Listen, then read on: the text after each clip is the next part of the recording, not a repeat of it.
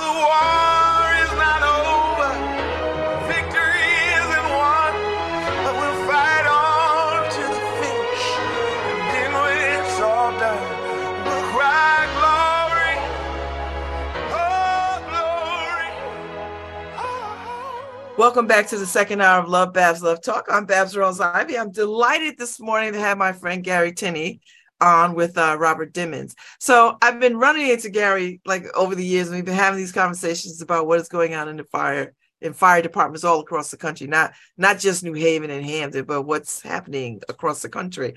And so you know, uh, Garry Tinney uh, was a firefighter here in New Haven, um, has retired, and now is the fire commissioner for the town of Hamden, um, and and and is pretty busy. So welcome, Garry. Welcome, Robert. Unmute yourself, Welcome. Robert. Good morning. Good morning. All right. So the last time I saw you, we were hanging out a little bit and we got to talking about what's going on in the fire department and the and the barriers that still exist for people of color to get into these positions at, at firehouses across the country. Uh, it's problematic for women, it's problematic uh, women of all colors, but for black women, problematic for black people uh, to get into the fire department. So so so talk to me about what the landscape looks like right now in in fire departments. Well, currently, um, again, my name is Garry Tinney, retired New Haven um, captain, and I'm vice president of the International Association of Black Professional Firefighters. Unfortunately, we're in a situation where um, you talk about the makeup of the fire service. Um, we were at one at one point uh, numerous years ago, especially during the consent decrees and the laws that um, were made to make sure that we were hired and part of the fire service. Um, we were around 14, 15 percent and I think right now we're around seven percent.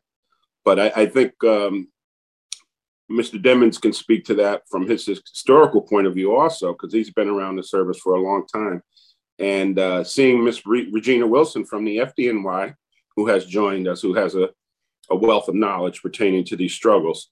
Um, I, I just think people are in the dark when it comes to seeing the the roadblocks and the continued sh- struggles that we face in the fire service during recruitment, during, you know, you talk about upward mobility and you talk about retention. That's still a, a major, um, and then you drop in the the uh, discrimination and racism. So we got we got our bucket. The bucket's full. So um, and, and so so so Garry, would you say that some progress has been made because it sounds like the needle has not moved enough or far enough to sort of uh, that we're still having these struggles. No, the struggles real are real. I think they might be more relevant now than they were back in the seventies um, or before that, because you had, uh, you know, a lot of our elders were in the front lines of these fights because you were dealing with the civil rights movement and all these other things, which people don't realize. Our organization and the you know black firefighters throughout the country played a major part um, in the civil rights movement. So Regina, uh, Miss Wilson, and uh, Mr. Demmons, unmute yourself so you can join the conversation. so Miss Wilson, uh, are you a current firefighter now? Yes, I work in Brooklyn, New York, um, and in New York City. And how long have you been a, a firefighter? Well, on the sixth, the sixteenth, it'll be twenty-four years. Oh my gosh. Yeah. So what was it like for you when you first walked through those doors? When you made the decision to take this on, what was it like? Uh, well, the decision wasn't one that I even thought about doing. I was actually recruited at a Black Expo, and um, I was already working in corporate America. I was working at a real estate company, um, and so uh, becoming a firefighter wasn't a thought of mine. I, it was nothing that I grew up with. Was able to have any influences. No one I knew was a firefighter. Never seen a black firefighter. So um, the the idea of it never crossed my mind. I thought when I got out of college, I was going straight to corporate America. So it wasn't a something that I uh, achieved to do. So And so so what was it about it that said that made you say, you know what, this might might be a good path? Well, I think it was because the recruiter told me that there weren't a lot of women and it wasn't a lot of people of color. And um, I knew the fire department to always be an honorable job and that everybody loved firefighters. So it was just curious to me of why women wouldn't think to take this profession, nor any Black people would take this profession. And so it was intriguing, but it didn't convince me. Um, uh, what convinced me were the involvement of the Vulcan Society and the United Women Firefighters who invested their time in me. And I've never, uh, uh, you know, put myself a part of a business where they actually told me that they wanted me and they seeked me out and they wanted to make sure that I, I, uh, I passed the test. They wanted to make sure that I passed the physical, like they breathed the job into me. And then everyone that I met, they said they loved their job. And I was curious because I hated mine. So uh, those were the things that kind of kept me going and kept me intrigued about the job. Mm. And uh, Mr. Demmons, how long have you been a firefighter? Well, I'm re- I've been retired.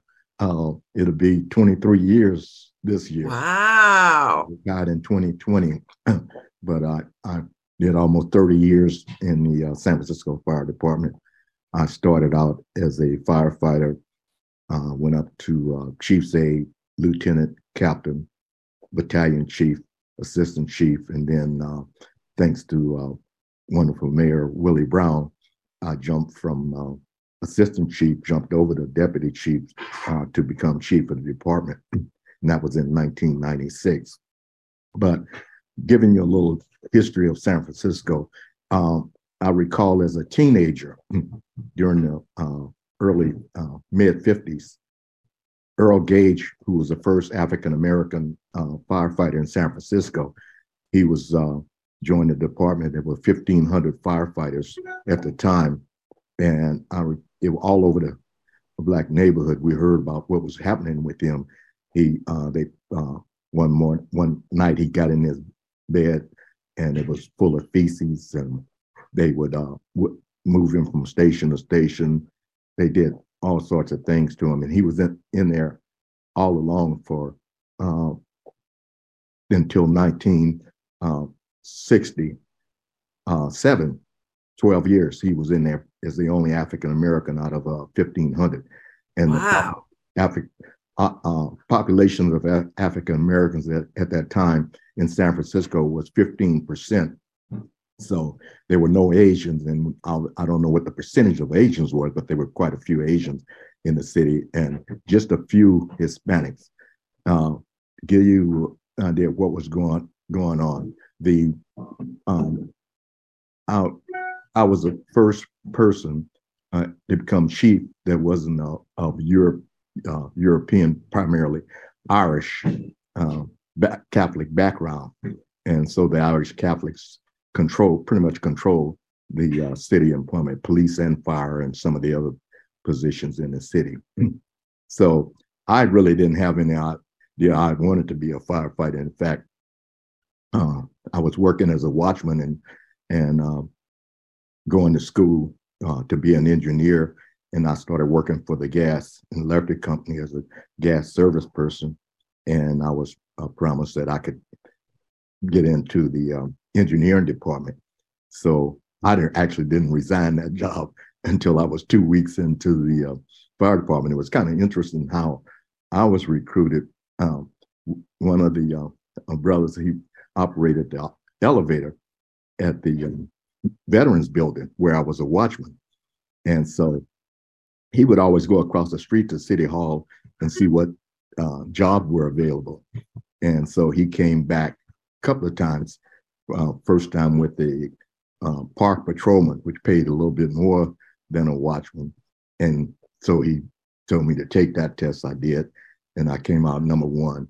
And then he came out with a museum guard, which also paid a little bit more than a watchman. And I came out number three, but I didn't take any of those. But he got a kick out of that. So when the fire department he, he opened up for hiring, he brought me a um, application and he said, "Look, Bob, uh, those look how much money those firefighters make, and all they do is sit around and play cards." he said, "You can do all your homework uh, in, in, in the station to make all that money." So I took the test, but I didn't turn my application in until the last day, and I really debated whether I wanted to do that. But just so you know, right now, and and was in the only requirement to be uh, education wise and so forth uh, was a uh, high school or GED. And when you think about it, those uh, firefighters in San Francisco, uh, just a firefighter make approximately $100,000 a year. And so you can see how that can really uh, draw people to the uh, to the profession. and uh, you can go up uh, all the way up to uh, uh, deputy chief, assistant chief, excuse me, by competitive examinations. But mm. unfortunately, mo- most of these exams aren't competitive. some blacks and others go in taking the test, the others going in just filling out answers that I have already been get access to. So that's the r- real problem. So, Ooh. All right. So so Garry Tinney, uh, these these uh, uh, Miss Wilson and Mr. Demmons have have 20 years, 30 years on the on fire in working in fire services. What does fire services look like today? Well, I mean, again, today, um, I'll give you an example. Um, Hamden, Connecticut. Uh, in the beginning, before I came commissioner, I reached out to Regina because I know she's done some, you know, really solid work, not only in New York, throughout the country, pertaining to uh, race and gender in the fire service. Um, and in Hamden, Connecticut today, there are zero female firefighters. A uh, African American firefighter female never hired in Hamden, Connecticut.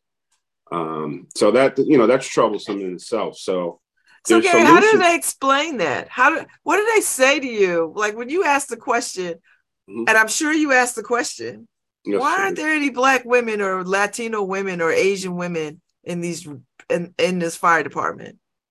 Well, what they take, say?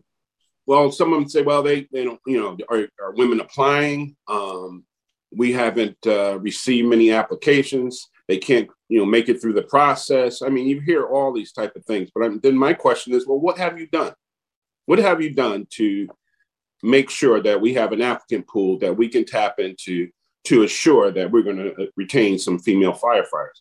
So when that question is asked not just in hamden and all over um, unfortunately they really don't have an answer. Um, but I, I, you know and, and the data speaks for itself. If you do not have a female in your department there's a problem. If you don't have people black and brown, or you have very few in your department, there's a problem. If you don't have people that live in your communities and given the opportunity to attain these jobs, there's a problem. So again, data speaks speaks volume.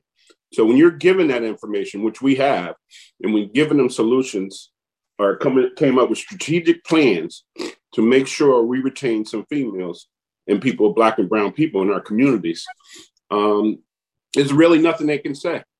And then you look hmm. at what they do or what have you done. If you've identified that problem, you know, over 30 years ago, I'll give you an example. We just promoted the first African American suppression line officer captain. He's been on the job for 28 years, the first African American in Hamden, Connecticut. Wow. That that says a lot about not only to the service, but it speaks to what type of outreach are you doing? So we have to we have to hold people accountable, you know, and stop allowing folks to feed us the bone or you know uh, fool us with the nonsense. The data the data speaks. So we got to do a better job, not only from a organizational point of view, but from a community point of view. We got to hold folks accountable because these are lucrative positions. We used to have factories in New Haven. You know, we had Olin, Winchester, and our and folks that work there, you know, were buying homes sending their kids to college and, and uh, doing pretty well. But those factories are gone. And the new factories are these public safety jobs because people mm. are faring well. And I think Regina, if she could speak to, you know, one thing I really want to, I'm glad she's here, is to hit on the, the trials and tribulations and the challenges, not only from being a female firefighter, but being an African American female firefighter. So, Regina, what do you say? What do you say um, to the data that says uh, women don't apply, women are not interested, women can't probably do this.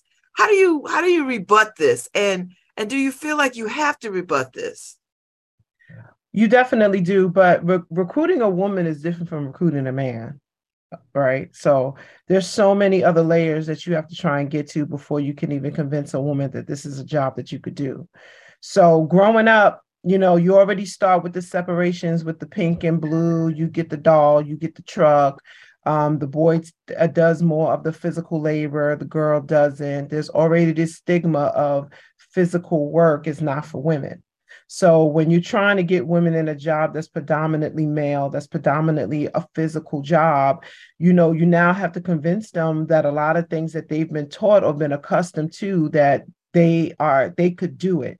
So it's a level of confidence that you have to build. It's a level of trying to get a woman accustomed to the fact that you may be the only woman in the room and it may be hundreds of men in the room. Um, it's also uh, um, the, battling the fact that people already don't want you there, don't believe that that you can do it. Um, you're a threat to their testosterone levels, and they they'll never accept the fact that a woman can do the same job as a man. They don't take this job as being a job and not a man's job or a woman's job, but just a job. And you have to get them and, and push them to a point of physicality that they probably never thought that they've had to reach before. So all of these stigmas, all of this being a non-traditional space for women, um, getting them uh, accustomed to this um, this culture filled with nepotism, discrimination, racism, sexism, to now get to the point to try and get them to apply is a whole circle and gamut of things that we have to try and strip away before we can convince them that this is a job for them.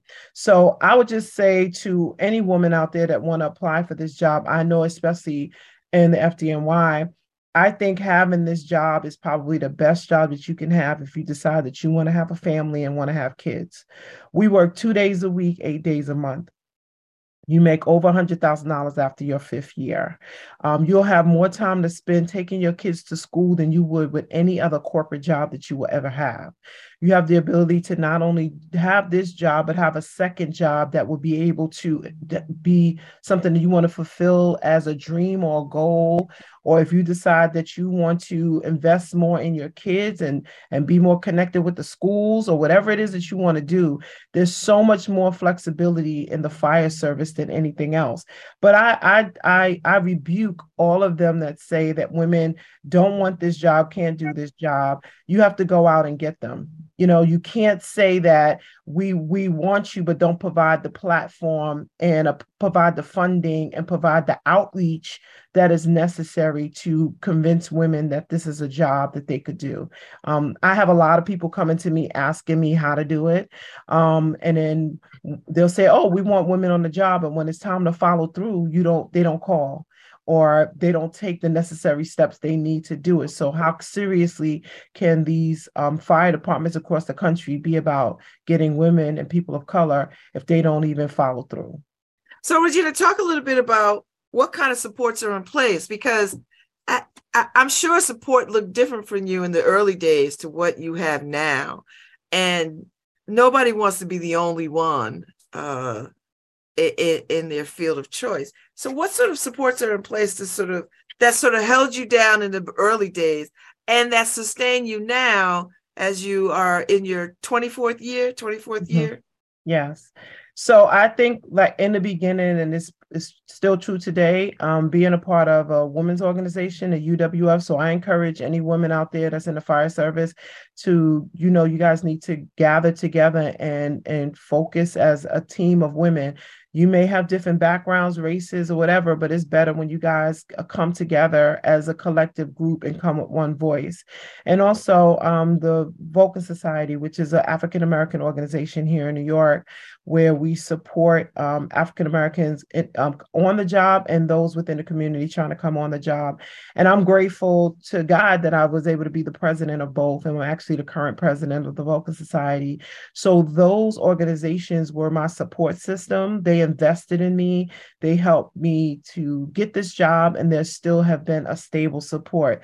So the, the people on the job, especially if you're the only woman on the job, you have to get buy-in from men on the job that are want women on the job and that can be able to help you to come up with a plan and move forward on how to do outreach. Because once women see that men um, are encouraging women to come in, it's more at ease to make another woman feel like uh, there is support on both the men and the women inside of those companies. Mm. So, Garry, talk to me about the pathways. There, there are certain communities that have a different pathway to firefighting than, say, in our communities. And by our communities, I mean Black and Brown communities. What are the path? I, we don't have volunteer we don't have access to volunteer firefighting, do we? And and is that a, a, a pathway to these jobs? Well, we have very little um, opportunities. We have some, but very minimal.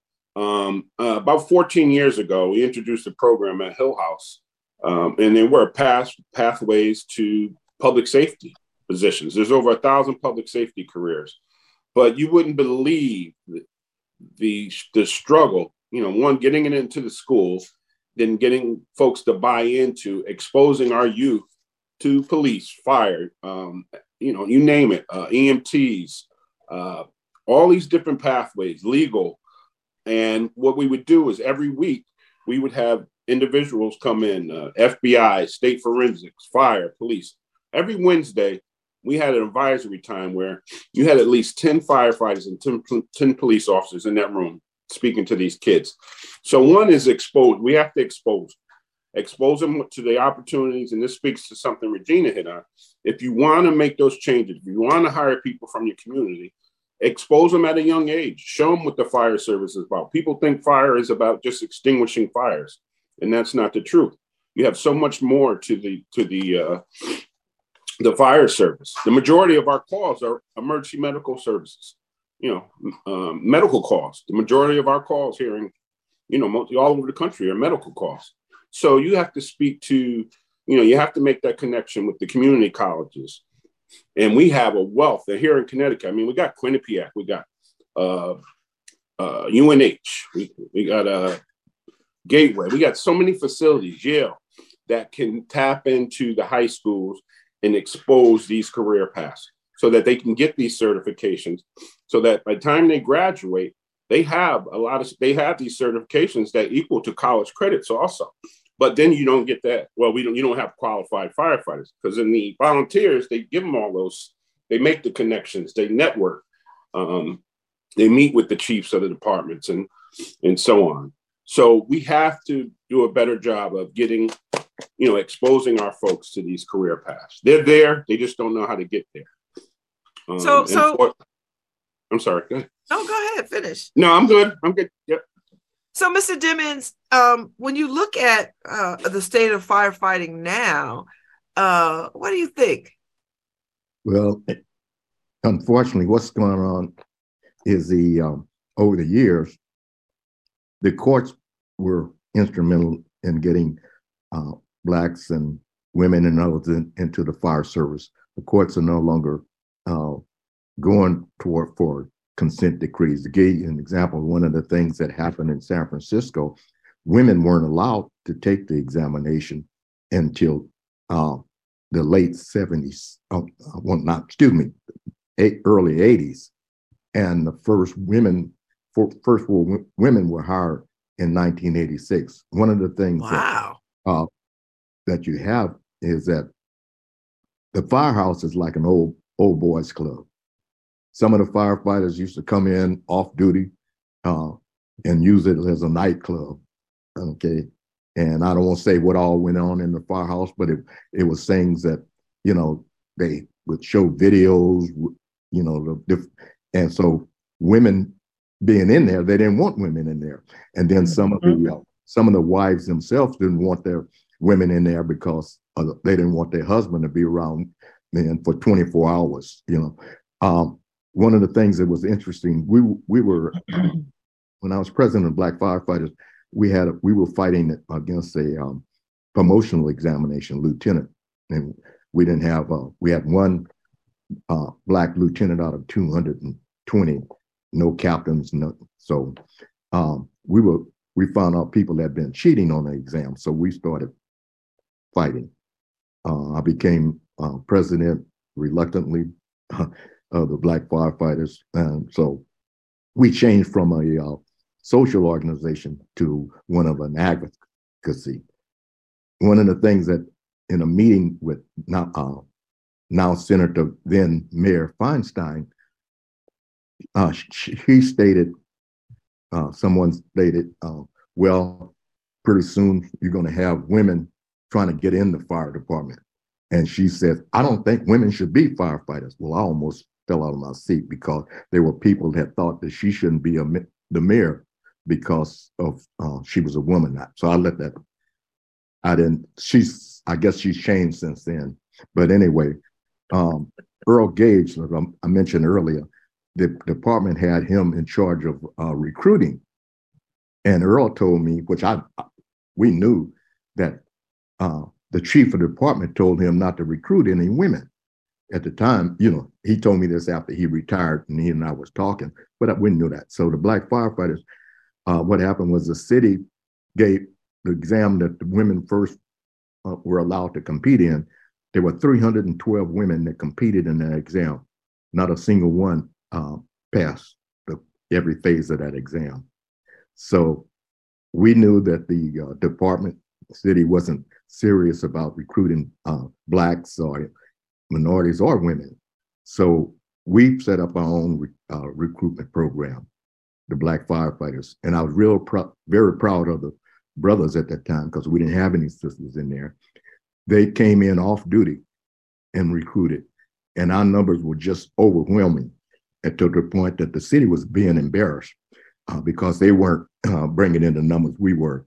So they offered us to uh, come, uh, wanted us to come under their umbrella. So we set up, set forth stipulation that we wanted uh, five cars, uh, phones in our office, you know, we and we wanted wanted uh, everybody to do recruitment to to be paid uh, overtime.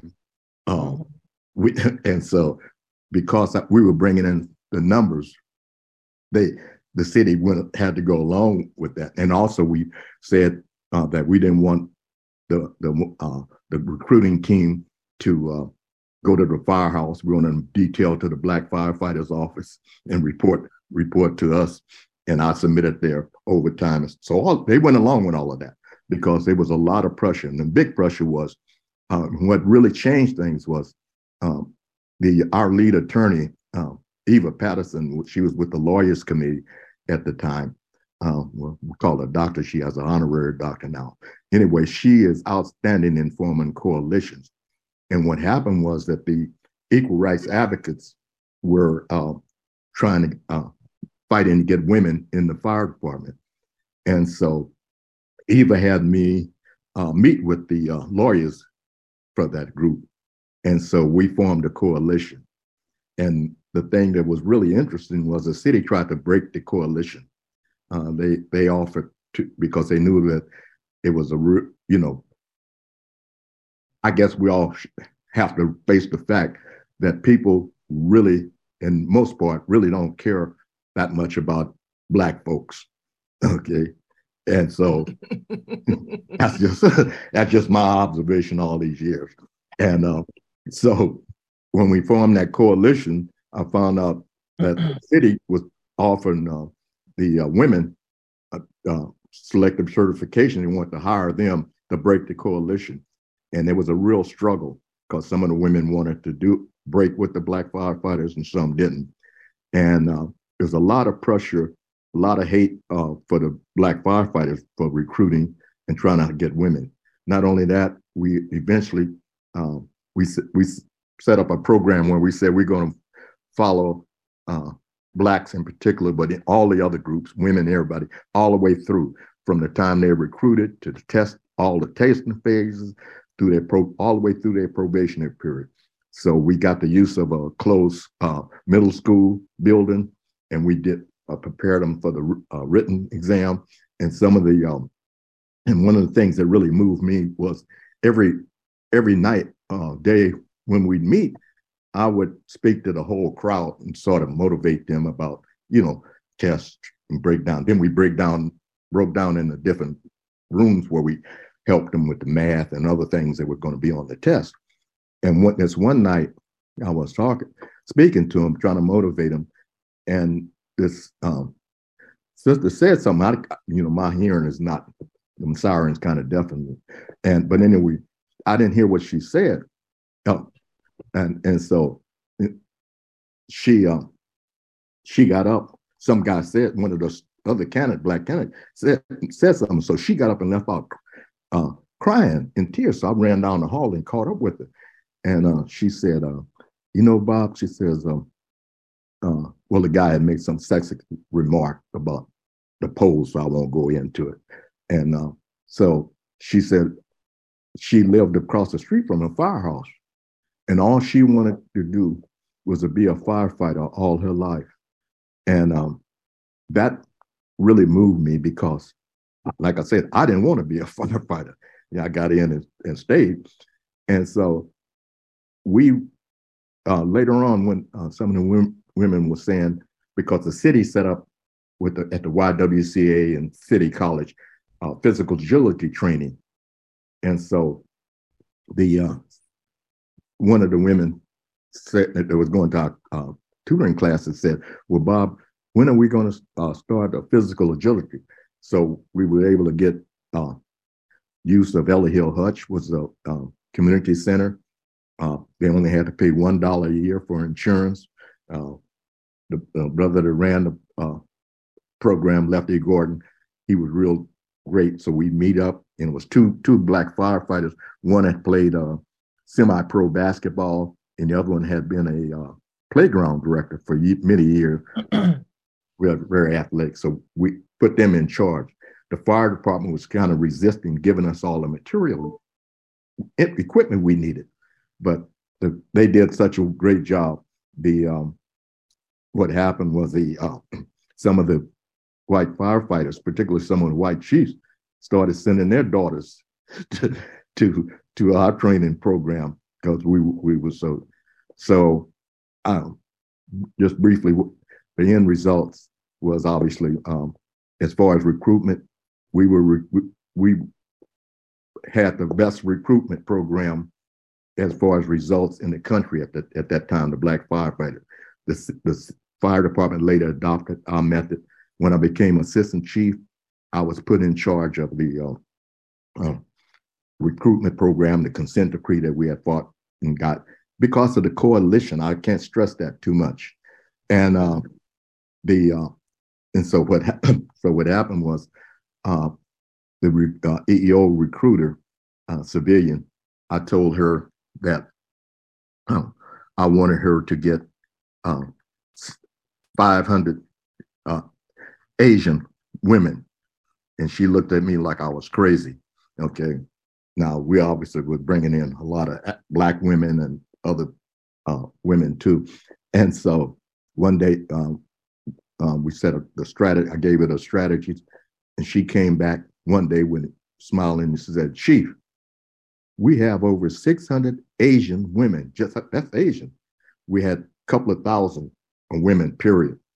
And uh, and you know, like I said, our primary focus was African American women, but we focused on all women and and also other um, minorities. And and unfortunately, the ones the Hispanics and the Asians that were in the department, uh, some of them even fought us, uh, joined with the union fighting us uh, because of the intimidation. What we did have, what we did have, attorneys and organizations uh, from the Asian and Hispanic community that joined with us and supported us, and plus that neighborhood. So when when I retired uh, we had uh, 200 women in the San Francisco Fire Department. So we have like two minutes left. Uh, I want to I want to uh, uh, talk to Regina a little bit. You know, Regina, I've been paying attention to uh, the conversation around the country about uh, this movement or this thinking around changing the criteria through which women are recruited into fire departments across the country. Like maybe they they changed the the weight requirements they changed the agility requirements they changed some of the things that that they believe might make it more attractive to women um, to be recruited. What do you say to that? Uh, I I know that there's a lot of things in the fire service that is that are not equipped to um, to do the job in the first place. Uh, we actually have a lot of things in the FDNY that are still not validated, especially testing and some of the the criteria it is to graduate. Um, we have ill-fitting uniforms, we have ill-fitting equipment. Um, so they're not conducive to women really giving the best of their ability or agility to the fire service. And I don't think that they've taken an opportunity to take a look at um, the same events that they may have that may be able to be conducive to women passing these exams. So there hasn't been a deep dive into figuring out um, how the job can still be done and the ability that it needs to, but that there isn't an, an overage of um, of this testosterone masculinity of what they perceive these jobs to be but to really look into the dynamics of the job and to figure out what needs to get done. And then, real quick, I just want to talk about your question that you had about change. Um, mm-hmm. The only reason why there's change and the increases of women and people of color came from lawsuits and consent decrees. They would never do this on their own. They don't want us here. There's a lot of nepotism that happens on this job. There's a lot of people that uh, know how good these jobs are, but would never allow people outside of being white to be able to join them. So the fire department itself sued the Department for Discrimination and won $100 million.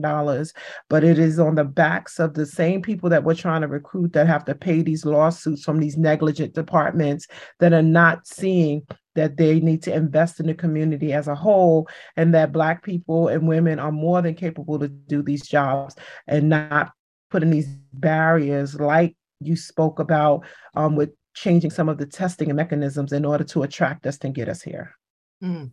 So Garry Tinney, I'm gonna give you the last word. Um, right. So, um, so talk a little bit about the organizing that's going around to sort of help change that. Robin, I mean, I'm sorry, Regina talked a little bit about that. She said, you know what? Uh, you had to uh, legally force the hands of these fire departments across the country to sort of uh, do what they were supposed to be doing in the first place. So, mm-hmm. what does mm-hmm. the organizing look like, Garry, on the ground all the time about change, making change? Well, again, this is this is uh, you know it's a collaboration with many of us across the country because we're all facing the same issues. So, one, it's easy to identify, and then strategically we meet. And due to the pandemic, that's kind of set us back. But fortunately, we met through Zoom. But that being said, um, we have to, for instance, for the physical part, the CPAT that uh, Regina mentioned, the physical agility test. In Connecticut, here you have a facility, Connecticut, the State Fire Academy. You have a place in Meriden, Connecticut. They offer the class twice a year, and then when these departments put it out there for uh, part of their hiring process, um, these classes fill up, and of course, we're shut out. The people in our communities because they're not in that network. They don't know and then when they find out, uh, unfortunately, it's, it's too late. So that's been a prerequisite. Now, to get have this physical agility certification has been a prerequisite for a lot of departments. Um, so the folks that are serious about changing that, and I believe there's some legislation here in Connecticut to change it, to modify it, uh, you know, because a lot of these things, when you talk about women, you talk about the uniforms, the gloves, all these things, they're not, they weren't made to fit female firefighters. So you want them to test and and go through these these uh, different uh, uh, testing mechanisms, and right off the bat, you know, if you have something that the, if the weight is off, if it throws your balance off, uh, any of those things are going to play a major part. So when you talk about access, affordability, because it costs, and then you got to fight the you know, to get to become one of them firefighters, to be recruited. So you're facing all these barriers, and, and it's not only time consuming, but it's it's an unfair barrier because it doesn't give folks the opportunity to to you know enter the fire service. So we got a lot of work to do, but we really want to have the community. We didn't really tap in a lot into race. We did a little bit, but there's a lot of different uh, incidents that I would love to talk to you about that we continue to face in the firehouse. And I, you know, I appreciate you having us, and I just, you know, I appreciate everybody that came on too. But you get a, a better insight because you got New York, you got San Francisco. Um, um, you know, it's it's just, it's the same mess. It's the same strategy all over the country, and we just have to find a way to uh, I'd say save some souls, give folks the opportunity to come fight. I, I appreciate you. I appreciate you coming on. And I, I want you to come back. Like, I don't want this to be the one time that we have this conversation because I think you're absolutely right. This begs for a larger conversation over a period of time. Uh, that's the only way that it gets into people's hearts and minds that there is a problem here. And I think uh, I'd love to be able to sort of have more conversations around this matter uh, uh, moving forward. So think about when you want to come back again, and we'll ha- and we'll keep having these conversations. Thank you. Appreciate it. Nice Thank to meet you, uh. Regina Wilson. Nice to Thank you. meet you, Robert Demmons and Garry Yeah. Tinney. I will see you out here in these streets. Yeah, you will. Let me say Hi, this also, is Babz uh, Rawls to, Ivy. to- to you, Regina, And you're listening to if you need any, any type of support or anything, let me know. 103.5 FM. Streaming Y'all live take care. Enjoy your day. Be safe. Thank you. And I will talk to y'all real soon. I hope. Thanks, Chief. Stop a baby's heart? Isn't Thank the you. child with a rising fever, cough, and chills enough to make your heart skip a beat? Children are 19% of reported COVID cases, with higher rates in Hispanic and Black children. Vaccinated 6 months to 5 year olds are 80% less likely to get COVID, which means 80% healthier New Haven 1 year olds and 100% happier New Haven parents. To learn more, visit nhvvax.org.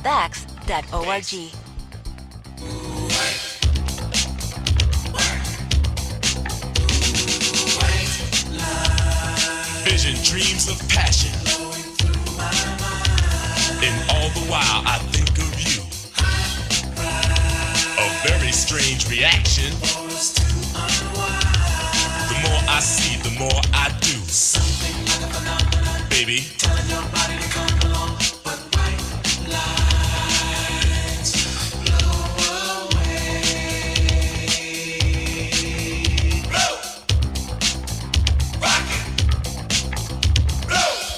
Ride, white line highway. Tell all your friends they can go my way. Pay your toll, sell your soul. Pound for pound costs more than gold. The longer you stay, the more you pay. My white lines go a long way, either up your nose or through your vein. With nothing to gain except killing your brain.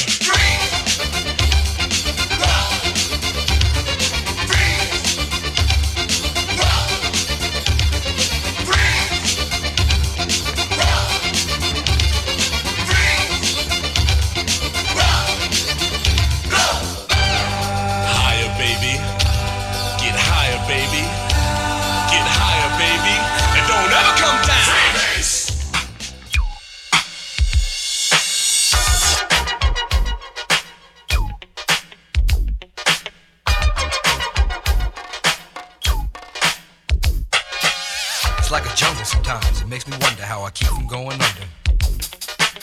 It's like a jungle sometimes. It makes me wonder how I keep from going under.